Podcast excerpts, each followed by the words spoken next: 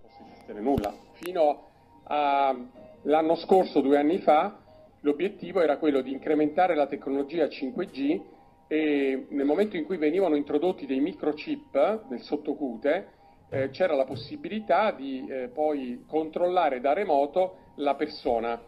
Eh, all'inizio era soltanto un discorso di controllo, ma si è visto che si possono anche inoculare delle informazioni quindi, o delle molecole informazionali, quindi addirittura Colau accennava a un vaccino che potrebbe essere introdotto da remoto, ma ovviamente occorre che le persone si sottopongano alla, al microchip, cioè deve essere iniettato sotto cute. Hanno capito che questo è un serio problema perché non tutti sarebbero d'accordo a farsi mettere il, questo microchip e hanno sperimentato un altro tipo, un serio problema perché non tutti sarebbero d'accordo a farsi mettere il, questo microchip e hanno sperimentato un altro tipo di tecnologia che si chiama è quella dei nanochip.